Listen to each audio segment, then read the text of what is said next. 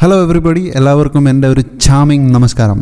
എൻ്റെ പേര് സുബിൻ ആൻഡ് നിങ്ങൾക്കെല്ലാവർക്കും എൻ്റെ പോഡ്കാസ്റ്റ് ചാനലായ ഇന്നർ എൻവിഷനിലേക്ക് സ്വാഗതം. ഈ ഈ പോഡ്കാസ്റ്റ് ത്രൂ ഞാൻ എന്താണ് ചെയ്യാൻ ഉദ്ദേശിക്കുന്നതെന്ന് വെച്ച് കഴിഞ്ഞാൽ ചില അടിപൊളി കോൺസെപ്റ്റ്സ്, ചില അമേസിങ് കോൺസെപ്റ്റ്സിനെ ഡൈസെക്റ്റ് ചെയ്തിട്ട് നിങ്ങളുടെ മുമ്പിൽ അവതരിപ്പിക്കാനുള്ള ശ്രമമാണ് ഞാൻ ചെയ്യാൻ പോകുന്നത്. അത് മാത്രമല്ല, ഈ പോഡ്കാസ്റ്റ് ത്രൂ ഞാൻ ഒരുപാട് ഗസ്റ്റുകളെ ഇൻട്രൊഡ്യൂസ് ചെയ്യാൻ ആഗ്രഹിക്കുന്നുണ്ട് നിങ്ങളുടെ മുമ്പിൽ. ഈ ഗസ്റ്റൊക്കെ അവരവരുടെ ഫീൽഡിൽ ടോപ്പിൽ നിൽക്കുന്ന ആൾക്കാരായിരിക്കും. അവരുടെ ഡെയിലി ഹാബിറ്റ്സ്, റൊട്ടീൻസ് ഇതൊക്കെ ഡൈസെക്റ്റ് ചെയ്യാനുള്ളൊരു ശ്രമമാണ്. അത് മാത്രമല്ല, അവരുടെ മോർണിംഗ് മോർണിംഗ് റിച്വൽസ്, അവരുടെ evening rituals, why are they good at what they do, ഇതാണ് എൻ്റെ ഒരു ഐഡിയ. അത് നിങ്ങളുടെ മുമ്പിൽ അവതരിപ്പിക്കലാണ് എൻ്റെ ഒരു ഐഡിയ.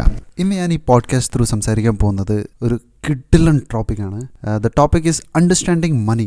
മണി, പണം, പൈസ, ദുഡ് ഒരു ഒന്നൊന്നര സംഭവമാണല്ലേ.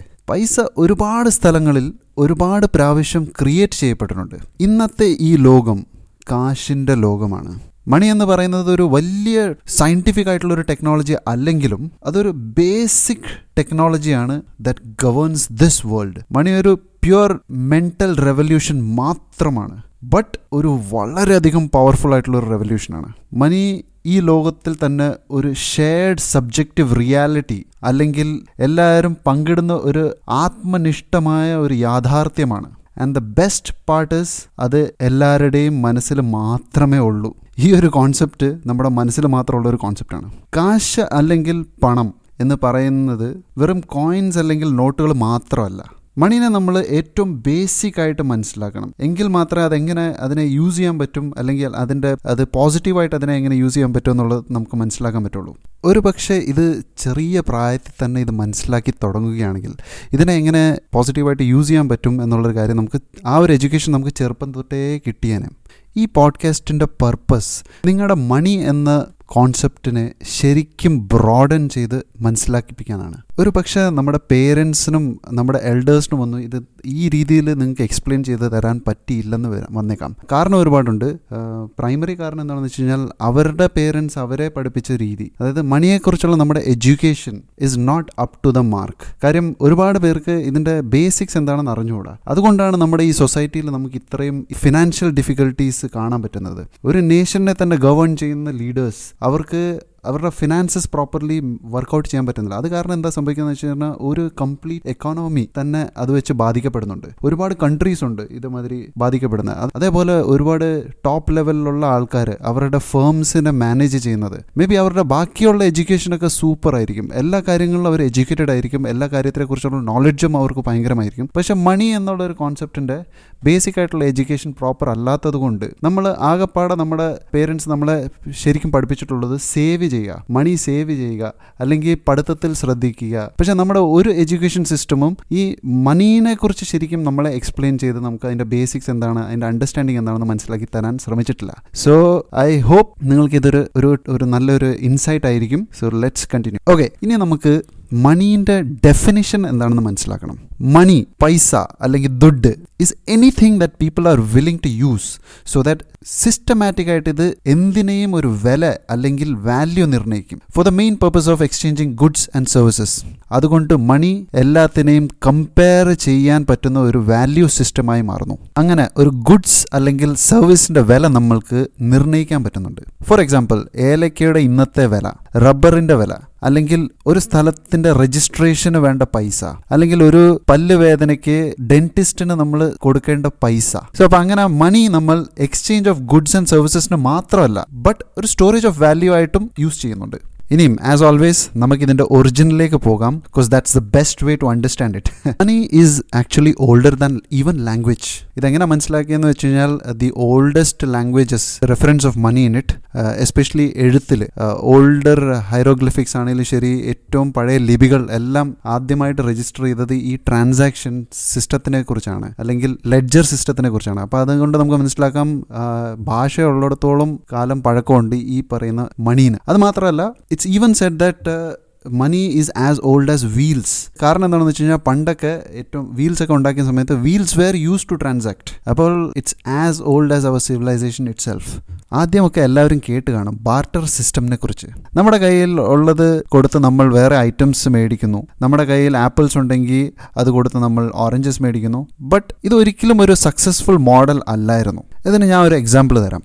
ഒരു നാട്ടിൽ ഒരു ഷൂ മേക്കറും ഒരു ആപ്പിൾ കൃഷി ചെയ്യുന്ന ഒരു കർഷകനും ഉണ്ടായിരുന്നെന്ന് വിചാരിച്ചു. ആ പെർട്ടിക്കുലർ വർഷം നല്ല തണുപ്പായിരുന്നു, നന്നായിട്ട് ഐസൊക്കെ പെയ്തിരിക്കുന്ന ഒരു സമയമായിരുന്നു. അപ്പം ഈ ആപ്പിൾ കർഷകൻ്റെ പഴയ ഷൂസ് കീറിപ്പോയെന്ന് വിചാരിച്ചു. ഓക്കെ, അപ്പം അവന് ആ ഷൂസ് മാറ്റണം, കാരണം നല്ല തണുപ്പാണ്, ഐസൊക്കെ വീണ് കിടക്കുകയാണ്. അപ്പോൾ അത് കാരണം കാല് ഫ്രീസായി പോകും. അപ്പോൾ അതുകൊണ്ട് he needs to new shoes. അപ്പം അവൻ ഈ ഷൂ മേക്കറിൻ്റെ അടുത്ത് പോകുന്നു. ഈ ബാർട്ടർ സിസ്റ്റം നടക്കുന്ന സമയത്ത് അവൻ്റെ കയ്യിൽ കുറേ ആപ്പിൾസ് ഉണ്ട്.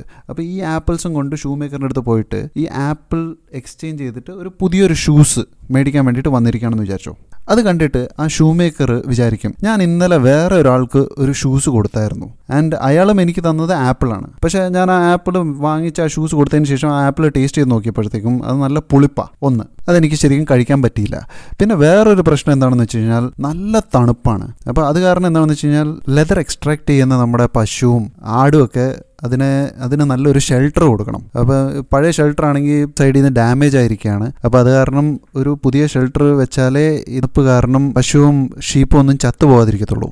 ഒരു പക്ഷെ അങ്ങനെ ചെയ്തില്ലെങ്കിൽ ഇതെല്ലാം ചത്തുപോയിട്ട് പിന്നെ ലെതറിൻ്റെ ക്വാണ്ടിറ്റി കുറയും. അടുത്ത അടുത്ത സീസണിന് വേണ്ടിയിട്ട് നമുക്ക് നമ്പർ ഓഫ് ഷൂസ് ഉണ്ടാക്കാൻ പറ്റുന്നത് കുറഞ്ഞു പോകും. അപ്പോൾ അത് ഭയങ്കര ബുദ്ധിമുട്ടായിപ്പോവും. അപ്പം ഇപ്പോൾ ആ ഷൂ മേക്കറിന് ഏറ്റവും അത്യാവശ്യം വേണ്ടത് ഒരു കാർപ്പൻ്ററിനെ വിളിച്ചിട്ട് ഈ റൂഫൊക്കെ ഒന്ന് റെഡിയാക്കി ആ ഷെൽട്ടറൊക്കെ ഒന്ന് സെറ്റാക്കുകയാണ്. അപ്പം ഈ ആപ്പിളിനെ കൊണ്ട് അവന് യാതൊരു പ്രയോജനവും ഇല്ല. അത് മാത്രമല്ല, ഇനി ഈ കിട്ടിയ ആപ്പിളും ഇനിയും പുളിപ്പാണെങ്കിൽ അത് ഒട്ടും പ്രയോജനമില്ല. പിന്നെ വേറൊരു എലിമെൻറ്റ് ഇതിലുള്ളതെന്ന് വെച്ച് കഴിഞ്ഞാൽ, ഇപ്പം ഈ ഷൂ മേക്കർ വിചാരിക്കുകയാണ്, ഓക്കെ ഞാൻ ഈ ആപ്പിൾ മേടിച്ചിട്ട് വേറെ ഒരു എന്തിനു വേണ്ടിയിട്ടെങ്കിലും ഇതിനെ എക്സ്ചേഞ്ച് ചെയ്യാൻ നോക്കിയാലോ എന്ന് വിചാരിക്കുകയാണെങ്കിൽ തന്നെ ഒരു മാക്സിമം പോയിക്കുന്ന ഒരു മൂന്നോ നാലോ ദിവസം അത് ആ ആപ്പിൾ നന്നായിട്ടിരിക്കും, അതിനുശേഷം അത് കേടായി പോകും. അപ്പോൾ ഈ ഒരു സിസ്റ്റം ഒരിക്കലും വർക്കൗട്ട് ആകില്ല. ഇങ്ങനൊരു ഒരു ഒരു ബാർട്ടർ സിസ്റ്റം, ഒരു എക്സ്ചേഞ്ച് സിസ്റ്റം എല്ലാ ക്ലാസ് ഓഫ് പരിപാടിക്കും വർക്കൗട്ട് ചെയ്യാൻ പറ്റത്തേയില്ല. പിന്നെ ഈ എക്സ്ചേഞ്ച് ഒക്കെ അങ്ങ് മാറി. അതിനുശേഷം കോമൺ ആയിട്ടുള്ള ചില ഐറ്റംസ്, ഫോർ എക്സാമ്പിൾ തൂവൽ, ഫെദർ, സീഷെൽസ് അല്ലെങ്കിൽ ബീഡ്സ്, ഇതൊക്കെ ആൾക്കാർ ഒരു ജനറിക് ആയിട്ടൊരു ഒരു സ്റ്റോറേജ് ഓഫ് വാല്യൂ ആയിട്ട് കൺസിഡർ ചെയ്തിട്ട്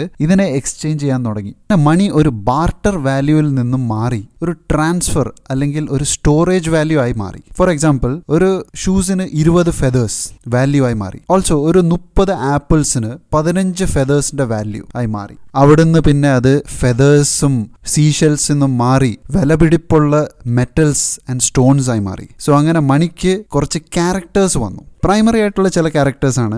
അത് വളരെ ബുദ്ധിമുട്ടാണ് അതിനെ മാനുഫാക്ചർ ചെയ്യാൻ, അല്ലെങ്കിൽ അതിൻ്റെ ക്രിയേറ്റ് ചെയ്യാൻ കുറച്ച് ബുദ്ധിമുട്ടായി മാറി. രണ്ട്, അത് വളരെ എളുപ്പമാണ് ട്രാൻസ്പോർട്ട് ചെയ്യാൻ വേണ്ടിയിട്ട്. അത് ട്രാൻസ്പോർട്ട് ചെയ്യാൻ എളുപ്പമുണ്ടെങ്കിൽ മാത്രമേ നമുക്ക് ട്രേഡ് നടക്കുകയുള്ളൂ. പിന്നെ മൂന്നാമത്തെ ഭയങ്കര സിഗ്നിഫിക്കൻ്റ് ആയിട്ടുള്ള ഒരു ക്യാരക്ടർ മണീൻ്റെയാണ്, അത് ഡിവൈഡ് ചെയ്യാൻ പറ്റി. അതായത് ഫോർ എക്സാമ്പിൾ ഒരു ഗോൾഡിൻ്റെ വലിയൊരു കഷ്ണത്തിനെ നമുക്ക് കട്ട് ചെയ്ത് ചെറിയ ചെറിയ കഷ്ണമായിട്ട് അതിൻ്റെ വാല്യൂസ് തീരുമാനിക്കാൻ പറ്റി. ഇത് മണീൻ്റെ ടെക്നോളജിയെ സെക്കൻഡ് ലെവലിലേക്ക് കൊണ്ടുവന്നു.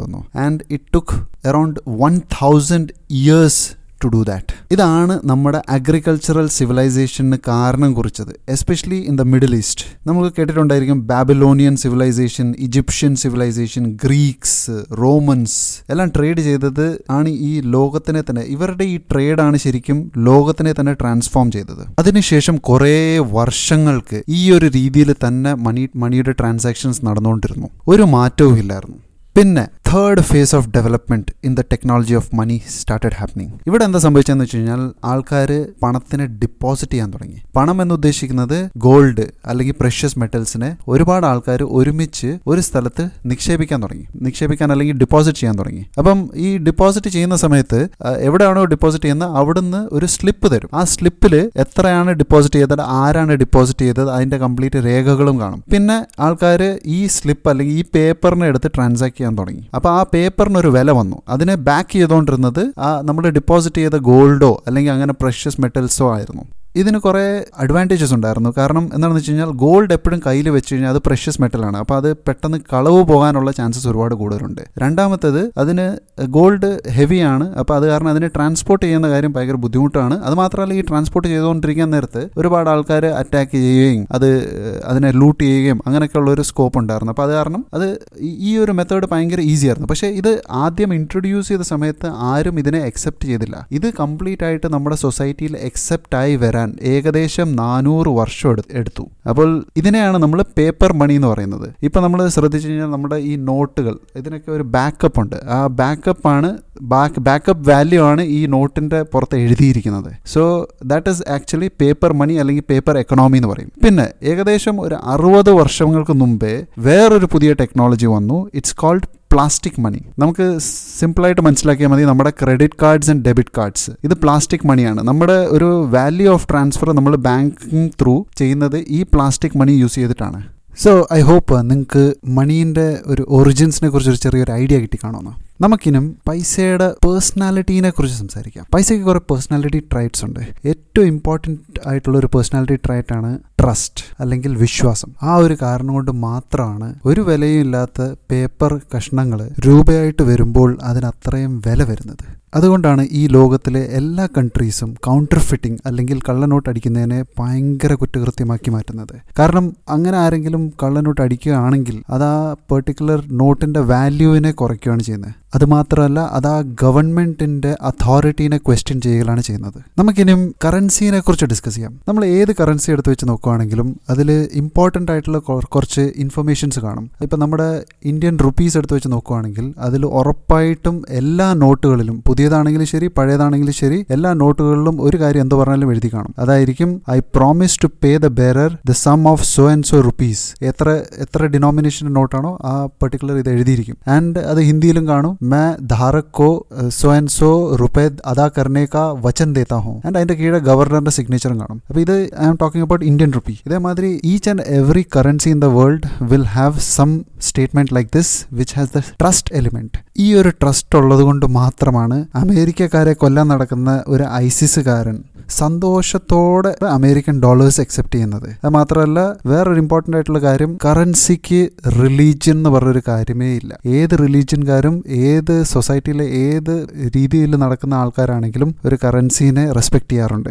This is സോൺലി because of the trust that they have on the currency. ഇനിയും ഇന്നത്തെ കാലം എടുത്ത് വെച്ച് നോക്കുകയാണെങ്കിൽ ഈ ലോകത്ത് ഒരുപാട് കറൻസീസ് ഉണ്ട്, like rupees, dirhams, pounds, euros, dollars etcetera etcetera. പക്ഷേ ഇതിൽ എല്ലാത്തിലും ഏറ്റവും സ്ട്രോങ് ആയിട്ടുള്ള ഒരു കറൻസിയാണ് U S dollars. U S ഡോളറാണ് ഇപ്പോഴത്തെ റിസർവ് കറൻസി. ഇതിലൊരു ചെറിയ ഹിസ്റ്ററി ഉണ്ട്. ഞാൻ ഈ പറയുന്ന കാര്യങ്ങൾ കൺവെൻഷണൽ ആയിട്ട് എവിടെയും പഠിപ്പിക്കാറില്ല, പക്ഷേ ഇത് നമ്മുടെ ജീവിതത്തിനെ തന്നെ വളരെയധികം എഫക്റ്റ് ചെയ്യുന്ന ചില കാര്യങ്ങളാണ്. ഇന്നത്തെ ലോകത്തെയും അതിൻ്റെ ജിയോ പൊളിറ്റിക്സിനെയും ഇത് ശരിക്കും സ്വാധീനിക്കുന്നുണ്ട്. ഈ ഡോളർ എങ്ങനെ റിസർവ് കറൻസി ആയെന്ന് മനസ്സിലാക്കണമെന്നുണ്ടെങ്കിൽ നമുക്ക് ജൂലൈ നയൻറ്റീൻ ഫോർട്ടി ഫോറിൽ ബ്രെട്ടൺ വുഡിൽ നടന്ന അഗ്രിമെന്റിനെ കുറിച്ച് മനസ്സിലാക്കണം. സെക്കൻഡ് വേൾഡ് വാർ കഴിഞ്ഞപ്പോഴത്തേക്കും ഓൾമോസ്റ്റ് എല്ലാ കൺട്രീസും ഫിനാൻഷ്യലി നല്ല രീതിയിൽ തകർന്നു നിൽക്കുകയായിരുന്നു. അപ്പോഴാണ് നമ്മുടെ യു എസ് ഹിരോഷിമ ആൻഡ് നാഗസാക്കിയിലൊക്കെ ബോംബിട്ട് ഒരുവിധം നല്ല സ്ട്രോങ് ആയിട്ടുള്ള ഒരു പൊസിഷനിൽ നിന്നുകൊണ്ടിരുന്ന സമയം. സോ ആ സമയത്ത് അവർ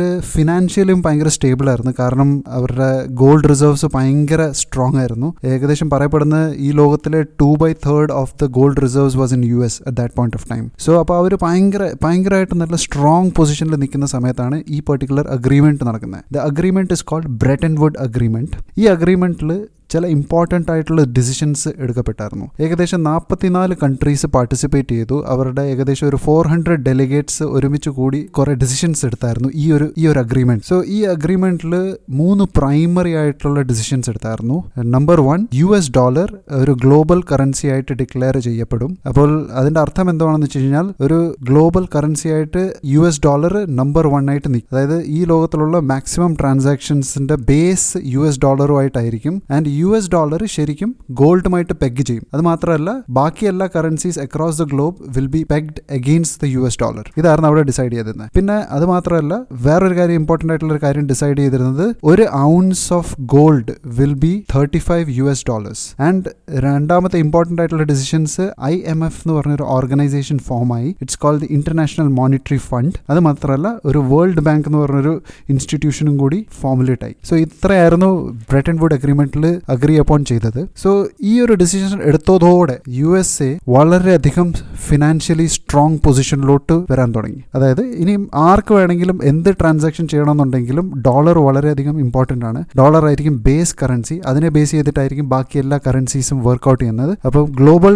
ട്രേഡ് നടക്കണമെന്നുണ്ടെങ്കിൽ ഡോളർ ഭയങ്കര ഇമ്പോർട്ടൻ്റ് ആയിട്ടുള്ള ഒരു കറൻസിയായി മാറി. അപ്പോഴാണ് ഏകദേശം nineteen fifty five to nineteen seventy five വരെ വിയറ്റ്നാം വാർ എന്ന് പറഞ്ഞൊരു വമ്പൻ വാർ നടന്നത്, യു എസ് എ വിയറ്റ്നാമിനെ അറ്റാക്ക് ചെയ്തത്. അപ്പോൾ ആ സമയത്ത് എന്താ സംഭവിച്ചതെന്ന് വെച്ച് കഴിഞ്ഞാൽ യു എസ് എ ഒരുപാട് വെപ്പൺസ് മാനുഫാക്ചർ ചെയ്യാൻ തുടങ്ങി, ഒരുപാട് പൈസ ഇൻവെസ്റ്റ് ചെയ്യാൻ തുടങ്ങി ഈ പർട്ടിക്കുലർ വിയറ്റ്നാം വാറിലോട്ട്. ഞാൻ നേരത്തെ പറഞ്ഞ പോലെ യു എസ് ഡോളർ ഒരു റിസർവ് കറൻസി ആയത് അതിൻ്റെ ബേസ് റിസർവിൽ വെച്ചിരുന്നത് ഗോൾഡുമായിട്ടാണ്. അതിൻ്റെ അർത്ഥം എന്താണെന്ന് വെച്ച് കഴിഞ്ഞാൽ ആർക്ക് വേണമെങ്കിലും യു എസ് ഡോളർ എടുത്തു വെച്ചിട്ട് ഏതെങ്കിലും ഒരു ബാങ്കിൽ, യു എസിൻ്റെ ഏതെങ്കിലും ഒരു ബാങ്കിൽ കൊണ്ടുവന്നിട്ട് ആ ഡോളർ കൊടുത്തു കഴിഞ്ഞാൽ അത്രയും ഡോളറിൻ്റെ വാല്യൂ അനുസരിച്ചുള്ള ഗോൾഡ് നമുക്ക് തിരിച്ചെടുക്കാൻ പറ്റും എന്നാണ് അതിൻ്റെ അർത്ഥം. എല്ലാവരും ഇത് ബേസ് ചെയ്തത് യു എസിനോടുള്ള ട്രസ്റ്റ് വെച്ചിട്ടാണ്. അതായത് യു എസ് ഗവൺമെൻറ്റിനോടുള്ള ട്രസ്റ്റിനെ ബേസ് ചെയ്തിട്ടാണ് അവർ ഈ പർട്ടിക്കുലർ അഗ്രിമെൻറ്റുമായിട്ട് ഒത്തുചേർന്ന് പോയത്. പക്ഷേ യു എസ് എന്തോ ചെയ്തു, അവർ സൈഡിൽ നിന്ന് പ്രിൻറ്റ് ചെയ്യാൻ തുടങ്ങി, പൈസ പ്രിൻറ്റ് ചെയ്യാൻ തുടങ്ങി. അപ്പം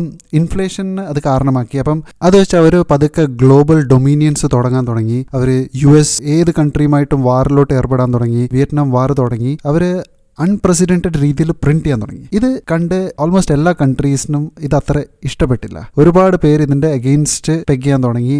ഫ്രഞ്ച് പ്രസിഡന്റ് ആ സമയത്ത് പുള്ളി നയൻറ്റീൻ സെവൻറ്റി വണ്ണില് പറഞ്ഞു, നമ്മൾ ഇനി നമുക്കിനിയും യു എസ് ഡോളറുമായിട്ട് യാതൊരു ബന്ധവും വേണ്ട, we will take our gold back എന്നും പറഞ്ഞുകൊണ്ട് ഒരു ഒരു ഒരു ശ്രമം നടത്തിയപ്പോഴത്തേക്കും ആ സമയത്തെ പ്രസിഡന്റ് ആയ നിക്സൺ പുള്ളി അത് കംപ്ലീറ്റ് ആയിട്ട് എതിർത്തു. പുള്ളി പറഞ്ഞു സമ്മതിക്കത്തില്ല, നമുക്കിത് ചെയ്യാൻ പറ്റില്ല. കാര്യം യു എസിന് നല്ല പേടിയുണ്ടായിരുന്നു. കാരണം അവർക്ക് ഈ ഒരു ഒരു റിസർവ് കറൻസിയുടെ ഈ ഒരു സ്റ്റേറ്റസ് മാറിക്കഴിഞ്ഞാൽ പിന്നെ അവർക്ക് അത് ഭയങ്കര വലിയ ക്ഷീണമായി പോകും, പിന്നെ അവർ ഫിനാൻഷ്യലി ഭയങ്കരമായിട്ട് സഫർ ചെയ്യും. അപ്പം നിക്സൺ അതിന് സമ്മതിച്ചില്ല. അതിനുശേഷം യു എസ് ഡോളറിനെ ഗോൾഡ് റിസർവിന്റെ എഗെയിൻസ്റ്റ് കംപ്ലീറ്റ് ആയിട്ട് ടെമ്പററി ആയിട്ട് ആ സ്റ്റാൻഡേർഡ്സിനെ എടുത്ത് മാറ്റിക്കളഞ്ഞു. അതിനുശേഷം നയൻറ്റീൻ സെവൻറ്റി ത്രീയില് നിക്സൺ ഗോൾഡ് സ്റ്റാൻഡേർഡ്സിനെ കംപ്ലീറ്റ് ആയിട്ട് പെർമനന്റ് ആയിട്ട് സസ്പെൻഡ് ചെയ്തു. സോ ഇപ്പം എന്താ സംഭവിച്ചതെന്ന് വെച്ച് കഴിഞ്ഞാൽ യു എസിന് ഇഷ്ടത്തിന് പ്രിന്റ് ചെയ്യാം, ആൻഡ് അവരതിന് ആരെയും പേടിക്കാതെ അവരെ കംപ്ലീറ്റ് ആയിട്ട് അത് പ്രിന്റ് ചെയ്യാനും തുടങ്ങി. And nobody was going against. ഇനി അങ്ങോട്ട് ആ സമയത്ത് യു എസ് ശരിക്കും പേടിച്ച് നിൽക്കുകയായിരുന്നു. ആ സമയത്ത് എന്തും സംഭവിക്കാം, യു എസ് എല്ലാവരും റിസർവ് കറൻസി ആയിട്ട് യു എസ് ഡോളറിനെ ഇനി അങ്ങോട്ട് കണ്ടിന്യൂ ചെയ്യത്തില്ലെന്ന് പറഞ്ഞുകൊണ്ടിരിക്കുന്ന സമയമാണ്. ആ സമയത്ത് യു എസിന് നല്ലൊരു ബെയിൽ ഔട്ട്, ഈ ബെയിൽ ഔട്ടിനെയാണ് ഏറ്റവും ഫേമസ് ആയിട്ട് എല്ലാവരും പറയുന്നത് പെട്രോ ഡോളർ എന്ന് പറയുന്നത്. റിസർവ് കറൻസി മാറിപ്പോകും എന്നുള്ളൊരു പേടിയിൽ നിന്നുകൊണ്ടിരിക്കുന്ന സമയത്ത് യു എസിലെ ഫിനാൻഷ്യൽ എക്സ്പേർട്സ് കംപ്ലീറ്റ് നോക്കുമ്പോൾ ആ സമയത്ത് ഫ്യൂച്ചറിസ്റ്റിക് ആയിട്ടുള്ള കാര്യങ്ങൾ എന്തൊക്കെയാണ്. അപ്പം ആ സമയത്ത് എല്ലാവർക്കും ആവശ്യം ഉണ്ടായിരുന്ന ഒരു കാര്യമാണ് petroleum. Petroleum was known as black gold. അപ്പം അത് എല്ലാ കൺട്രീസിനും അതിന്റെ എനർജി റിക്വയർമെന്റ്സ് ഉള്ളതുകൊണ്ട് യു എസ് നോക്കുമ്പം സൗദി അറേബ്യയുടെ കയ്യിൽ ഒരുപാട് പെട്രോളിയം റിസർവ്സ് ഉണ്ട്. അപ്പം യു എസ് എന്ത് ചെയ്തു, യു എസ് നേരെ സൗദി അറേബ്യയിൽ പോയി അവിടെ കിങ് ഫൈസലിന്റെ അടുത്ത് സംസാരിച്ചു. എന്നിട്ട് അവരുടെ അടുത്ത് പറഞ്ഞു, നമ്മൾ നിങ്ങളുടെ ഓയിൽ റിസർവ്സിന് കംപ്ലീറ്റ് പ്രൊട്ടക്ഷൻ തരാം, നമ്മുടെ ഇത്രയും വലിയ ഫോഴ്സ് വെച്ചിട്ട് നമ്മൾ കംപ്ലീറ്റ് പ്രൊട്ടക്ഷൻ തരാം. In return each and every barrel of petroleum നിങ്ങൾ മാനുഫാക്ചർ ചെയ്യുന്നത് should be traded only in U S dollars. Saudi Arabia അത് നോക്കുമ്പോൾ അവർ ഓൾറെഡി വളരെയധികം ത്രെറ്റിൻ്റെ നടുക്ക് നിൽക്കുകയാണ്. കാര്യം ഇസ്രായേലൊക്കെ ആ സമയത്ത് ഭയങ്കര സ്ട്രോങ് ആയിട്ട് നിൽക്കുകയാണ്. ഒരുപാട് കൺട്രീസ് സൗദി അറേബ്യയുടെ പെട്രോൾ റിസർവ്സിനെ ഭയങ്കരമായിട്ട് നോക്കി നിൽക്കുന്ന ഒരു സമയം. സോ ആ സമയത്ത് യു എസ് എ ഇങ്ങനൊരു ഡീലുമായിട്ട് വന്നു. ആൻഡ് സൗദി അറേബ്യയും ചെറിയ രീതിയിൽ പേടിച്ച് നിൽക്കാവുന്ന കാര്യം, അഥവാ യു എസിൻ്റെ കൂട്ടത്തിൽ ഈ ഡീല് ചെയ്തില്ലെന്നുണ്ടെങ്കിൽ ചിലപ്പോൾ അവരും സൗദി അറേബ്യയുടെ എഗെയിൻസ്റ്റ് ആയേക്കാം എന്നുള്ളൊരു പേടി അവർക്കുണ്ടായിരുന്നു. അത് മാത്രമല്ല അവർക്ക് അവരുടെ റിസർവ്സിനെ നന്നായിട്ട് പ്രൊട്ടക്ട് ചെയ്യണമായിരുന്നു. സോ അപ്പോൾ അവർ ഈ ഒരു അഗ്രിമെന്റ് സൈൻ ചെയ്തു. സൗദി അറേബ്യ ഈ ഒരു അഗ്രിമെന്റ് സൈൻ ചെയ്തതോടെ എല്ലാ ഒപെക് നേഷൻസും ഓയിൽ പ്രൊഡ്യൂസിംഗ് നേഷൻസും ഇതിലോട്ട് സൈൻ ചെയ്തു.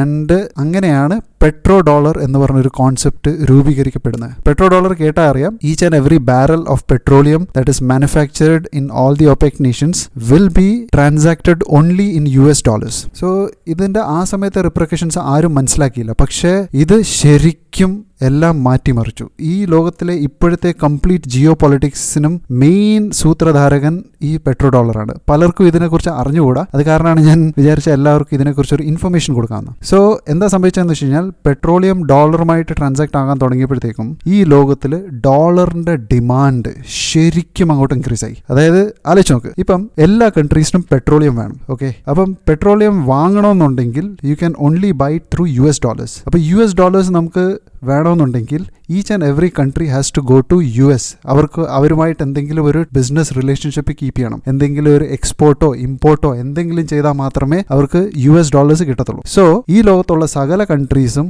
യു എസ് ഡോളറിനായിട്ട് they started trading with U S A. അത് മാത്രമല്ല ഈവൻ ദ ഒപെക് നേഷൻസ് അവർക്കും പെട്രോളും മാത്രമേ ഉള്ളൂ, അവർക്ക് ബാക്കി എല്ലാ റിസർവ്സും വേണം എന്നുണ്ടെങ്കിൽ അവർക്കും ഡോളേഴ്സ് വേണം. അപ്പോൾ ആ ഡോളേഴ്സ് കിട്ടാൻ വേണ്ടിയിട്ട് അവർ യു എസിൻ്റെ കൂട്ടത്തിൽ ഓയിലുമായിട്ട് നന്നായിട്ട് ട്രേഡ് ചെയ്യാൻ തുടങ്ങി. ആൻഡ് യു എസ് ഒരു സൈഡിൽ നിന്ന് നോക്കുകയാണെങ്കിൽ ഒരിടത്തിരിക്കുകയാണ്, ഈ ലോകത്തുള്ള സകല കൺട്രീസും യു എസിൻ്റെ അടുത്തോട്ട് വരുന്നു, അവരുടെ അവരുടെ എക്സ്പോർട്സ് കൊണ്ടുതരുന്നു, യു എസ് ചുമ്മാ ഡോളേഴ്സ് എടുത്ത് കൊടുക്കുന്നു. അതേമാതിരി ഈ ലോകത്തുള്ള എല്ലാ ഒപെക് നേഷൻസും കംപ്ലീറ്റ് ആയിട്ട് യു എസിൻ്റെ അടുത്ത് വരുന്നു, അവരുടെ പെട്രോളിയം കൊടുക്കുന്നു ഡോളേഴ്സ് വാങ്ങാൻ വേണ്ടിയിട്ട്.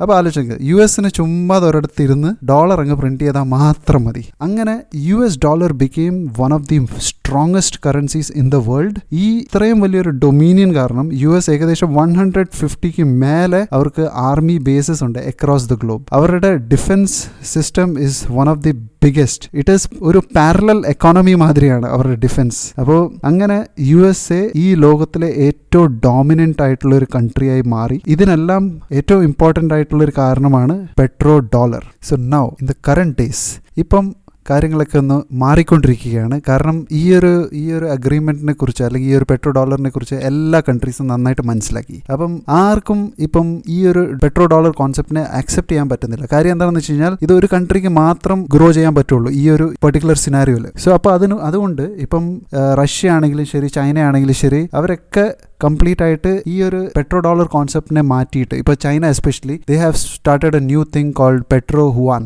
പെട്രോ ഹുവാൻ അവിടെ അവർ പെട്രോളിയം വേറെ കൺട്രീസുമായിട്ട് ഡോളർ അല്ലാതെ അവരുടേതായ കറൻസിയിൽ ട്രാൻസാക്ട് ചെയ്യാൻ ശ്രമിക്കുന്നുണ്ട്. അതേമാതിരി എല്ലാ കൺട്രീസും ഇപ്പം ഒരുപാട് ജിയോ പൊളിറ്റിക്സ് നടക്കാനുള്ള കാരണം ഇതാണ്. ഏത് കൺട്രി ഇതിനെ എതിർക്കുന്നോ, ചെറിയ കൺട്രീസ് ഏതൊക്കെ കൺട്രീസ് ഇതിനെ എതിർക്കുന്നോ, ഈ ഒരു കോൺസെപ്റ്റിനെ എതിർത്തിട്ട് അവരുടേതായ റിസർവ് കറൻസിയിൽ എന്തെങ്കിലും ട്രാൻസാക്ട് ചെയ്യാൻ നോക്കുന്നോ, അവരെയൊക്കെ യു എസ് ശരിക്കും ഡോമിനേറ്റ് ചെയ്യുന്നുണ്ട്. ഫോർ എക്സാമ്പിൾ ഇപ്പം സദ്ദാം ഹുസൈൻ ലിബിയയിൽ ഇതൊക്കെ സംഭവിക്കാനുള്ള മെയിൻ കാരണം ഇത് തന്നെയാണ്. ഞാൻ ഇതൊക്കെ പറഞ്ഞു തരാനുള്ള one of the main reasons എന്താണെന്ന് വെച്ച് കഴിഞ്ഞാൽ ഇനിയും അങ്ങോട്ട് എന്താണ് സംഭവിക്കാൻ പോകുന്നത്, അതിനെക്കുറിച്ച് നമുക്ക് നല്ലൊരു ധാരണ വേണം. എന്നാൽ മാത്രമേ നമുക്ക് കാര്യങ്ങൾ മുന്നോട്ട് പ്ലാൻ ചെയ്യാൻ പറ്റുള്ളൂ, കാര്യങ്ങൾ നമുക്ക് ഫിനാൻസസിനെ നമുക്ക് നന്നായിട്ട് അണ്ടർസ്റ്റാൻഡ് ചെയ്തിട്ട് നമുക്ക് മുന്നോട്ട് നീങ്ങാൻ പറ്റുള്ളൂ. സോ രണ്ട് മൂന്ന് ഭയങ്കര ഇമ്പോർട്ടൻ്റ് ആയിട്ടുള്ള കോൺസെപ്റ്റ്സ് ഉണ്ട് ഇപ്പം മോഡേൺ ഡേയിൽ. നിങ്ങൾ അഥവാ എൻ്റെ ഈ പോഡ്കാസ്റ്റ് ഇതുവരെ കേട്ടിട്ടുണ്ടെന്നുണ്ടെങ്കിൽ I request you to research something called as crypto currency അല്ലെങ്കിൽ ഡിജിറ്റൽ കറൻസീസ്. ഞാൻ നിങ്ങളുടെ അടുത്ത് ഹിസ്റ്ററി ആൻഡ് ഒറിജിൻ ഓഫ് മണിനെ കുറിച്ച് സംസാരിച്ചു. ഇപ്പം എന്താ സംഭവിക്കുന്നതെന്ന് വെച്ച് കഴിഞ്ഞാൽ ഈ ഡോളർ എന്ന് പറയുന്ന കറൻസി ഇതിപ്പം ഭയങ്കര ഷേക്കി ആയിട്ടുള്ള ഒരു ഒരു ഒരു സിറ്റുവേഷനിലാണ് നിൽക്കുന്നത്. ഒരുപാട് കൺട്രീസ് ഈ ഡോളറിന്റെ ഡൊമീനിയനെ ഇഷ്ടപ്പെടുന്നില്ല. ഈ ഡോളറിന്റെ ഡൊമീനിയൻ കാരണം എന്താ സംഭവിക്കുന്നതെന്ന് വെച്ച് കഴിഞ്ഞാൽ യു എസ് ആണ് ഈ ലോകത്തിലെ കംപ്ലീറ്റ് ട്രേഡും ഡിക്റ്റേറ്റ് ചെയ്യുന്നത്. അത് ആർക്കും ഇഷ്ടമല്ല. കാര്യം എല്ലാവരും എല്ലാ കൺട്രീസും ഗ്രോ ചെയ്യാൻ തന്നെയാണ് ആഗ്രഹിക്കുന്നത്. ഒരു കൺട്രി മാത്രം ഗ്രോ ചെയ്യാൻ ഗ്ലോബൽ ഡൊമീനിയൻ ആർക്കും ഇഷ്ടമല്ല. സോ എല്ലാവർക്കും ഒരുമിച്ച് മുന്നോട്ട് നീങ്ങാനാണ് താല്പര്യം. അപ്പം ഇവൻച്വലി ഡെഫിനറ്റ്ലി ഈ ഡോളർ എന്ന് പറയുന്ന ഈ കറൻസി അതിന് ഒരു പതനമുണ്ടാകും, അത് കീഴോട്ട് വരും. അപ്പം എന്താ സംഭവിക്കുന്നതെന്ന് വെച്ച് കഴിഞ്ഞാൽ ഈ ഡോളറിനെ ബേസ് ചെയ്തിട്ടാണ് ഈ ലോകത്തിലുള്ള സകല കറൻസീസും ബേസ്ഡ്. അപ്പം ഡോളർ എന്ന് പറഞ്ഞൊരു കറൻസി കീഴോട്ട് വരികയാണെങ്കിൽ അത് ഈ ലോകത്തെ സകല ഫിയാറ്റ് കറൻസീസിനെ എഫക്റ്റ് ചെയ്യും. അപ്പം ഇൻഫ്ലേഷൻ കൂടാൻ ചാൻസസ് ഉണ്ട്, ഒരുപാട് ഫിനാൻഷ്യൽ ബബിൾസ് പൊട്ടാൻ ചാൻസസ് ഉണ്ട്. രണ്ടായിരത്തി എട്ടിൽ നടന്നതുമാതിരി രണ്ടായിരത്തി എട്ടിൽ ടൂ തൗസൻഡ് എയ്റ്റിൽ ഗ്ലോബൽ റിസഷൻ നടന്നായിരുന്നു. അതൊരു പ്രോപ്പർട്ടി ബബിൾ ബേസ്റ്റ് ആയതുകൊണ്ടാണ് നടന്നത്. അതേമാതിരി ഇപ്പോഴത്തെ ഒരു financial system across the globe is based on debt. So അതിന് ഡെഫിനറ്റ്ലി ഒരു അവസാനം വരും. അപ്പോൾ നമ്മൾ ഈ ഈ ഫെദറിൽ നിന്നും നമ്മൾ പ്രഷ്യസ് മെറ്റലിലോട്ട് ഒരു ട്രാൻസിഷൻ നടത്തിയായിരുന്നു. ഏകദേശം ഒരു ആയിരം വർഷം എടുത്തെങ്കിലും ആ ഒരു ട്രാൻസിഷൻ ഡെഫിനറ്റ്ലി നടന്നു. അതേമാതിരി ഗോൾഡിൽ നിന്ന് നമ്മൾ പേപ്പർ മണിയിലോട്ട് വന്നു, പേപ്പറിൽ നിന്ന് നമ്മൾ പ്ലാസ്റ്റിക് മണിയിലോട്ട് വന്നു. ഇനി അടുത്ത് നടക്കാൻ പോകുന്നത് ഡിജിറ്റൽ റെവല്യൂഷൻ ആയിരിക്കും. Crypto currencies and digital currencies ഇനി മുന്നോട്ട് വരും. ബ്ലോക്ക് ചെയിൻ എന്ന് പറഞ്ഞൊരു സിസ്റ്റം, ഇതിനെക്കുറിച്ച് നിങ്ങൾ നന്നായിട്ട് പഠിക്കേണ്ട ഒരു സിസ്റ്റമാണ്. ഇതാണ് ഇനി അങ്ങോട്ടുള്ള ഫ്യൂച്ചർ. സോ നിങ്ങൾ എന്ത് ഇതെന്ന് കേട്ട് മനസ്സിലാക്കിയാലും ഇല്ലെങ്കിലും I would urge you guys to go to internet and search for block chain and crypto currencies. This is the future of money. എല്ലാവരും പറയപ്പെടുന്നത് ഇന്റർനെറ്റ് ഫസ്റ്റ് വെർഷൻ കഴിഞ്ഞപ്പോഴത്തേക്കും ഒരു ഡോട്ട് കോം ബബിൾ ഉണ്ടായി, അതിനുശേഷം ഇന്റർനെറ്റ് ടു പോയിന്റ് ഓ വന്നു. എല്ലാവരും പറയുന്നത് crypto currency is going to be internet three point O version. അത് കംപ്ലീറ്റ് ഈ ലോ ലോകത്തിനെ കംപ്ലീറ്റ് ആയിട്ട് ചേഞ്ച് ചെയ്യും. ബ്ലോക്ക് ചെയിൻ ടെക്നോളജിന്റെ ഒരു പ്രത്യേകത എന്താണെന്ന് വെച്ച് കഴിഞ്ഞാൽ it is peer to peer. ഈ ലോകത്തിൽ ഇപ്പോൾ ഉള്ളത് മാതിരി ബാങ്കിങ് സിസ്റ്റംസ് കാണത്തില്ല. ഡയറക്റ്റ് പിയർ ടു പിയർ, അതായത് ഒരു നടുക്കൊരു മിഡിൽ മാൻ ഇല്ലാതെ ഡീസെൻട്രലൈസ്ഡ് ആയിട്ട് ട്രാൻസാക്ഷൻസ് നടക്കാൻ തുടങ്ങും ഫ്യൂച്ചറിൽ. സോ ഐ ഹോപ്പ് നിങ്ങൾക്ക് ഇതിൽ നിന്നും എന്തെങ്കിലും ഒരു നോളജ് കിട്ടി കാണുമെന്ന് ഞാൻ പ്രതീക്ഷിക്കുന്നു. നിങ്ങൾക്ക് അഥവാ എൻ്റെ ഈ പോഡ്കാസ്റ്റ് ഇഷ്ടപ്പെട്ടെങ്കിൽ please go ahead and comment. I would like to bring in more information about all these concepts. ഇതിൽ ഞാൻ ഒരുപാട് കാര്യങ്ങൾ വളരെ ഡീറ്റെയിലിംഗ് ആയിട്ട് പോകാൻ എന്നെ കൊണ്ട് പറ്റിയില്ല, കാര്യം സമയത്തിൻ്റെ ഒരു റെസ്ട്രിക്ഷൻ ഉണ്ടായിരുന്നു. സോ നിങ്ങൾക്ക് അഥവാ ഇത് ഇഷ്ടപ്പെട്ടെങ്കിൽ അല്ലെങ്കിൽ ഇതിൽ ഏതെങ്കിലും ഒരു ടോപ്പിക്കിനെ കുറച്ചും കൂടി എക്സ്പ്ലെയിൻ ചെയ്ത് നിങ്ങളുടെ അടുത്ത് സംസാരിക്കണം എന്നുണ്ടെങ്കിൽ please do go ahead and send your comments. ഞാൻ അതിനെ ബേസ് ചെയ്തിട്ട് ഇനിയും ടോപ്പിക്സ് ഇതേമാതിരി ഇൻട്രസ്റ്റിംഗ് ആയിട്ടുള്ള ടോപ്പിക്സ് നിങ്ങളുടെ മുമ്പിൽ അവതരിപ്പിക്കാൻ ഇഷ്ടപ്പെടുന്നു. So this is Subin signing off. Thank U.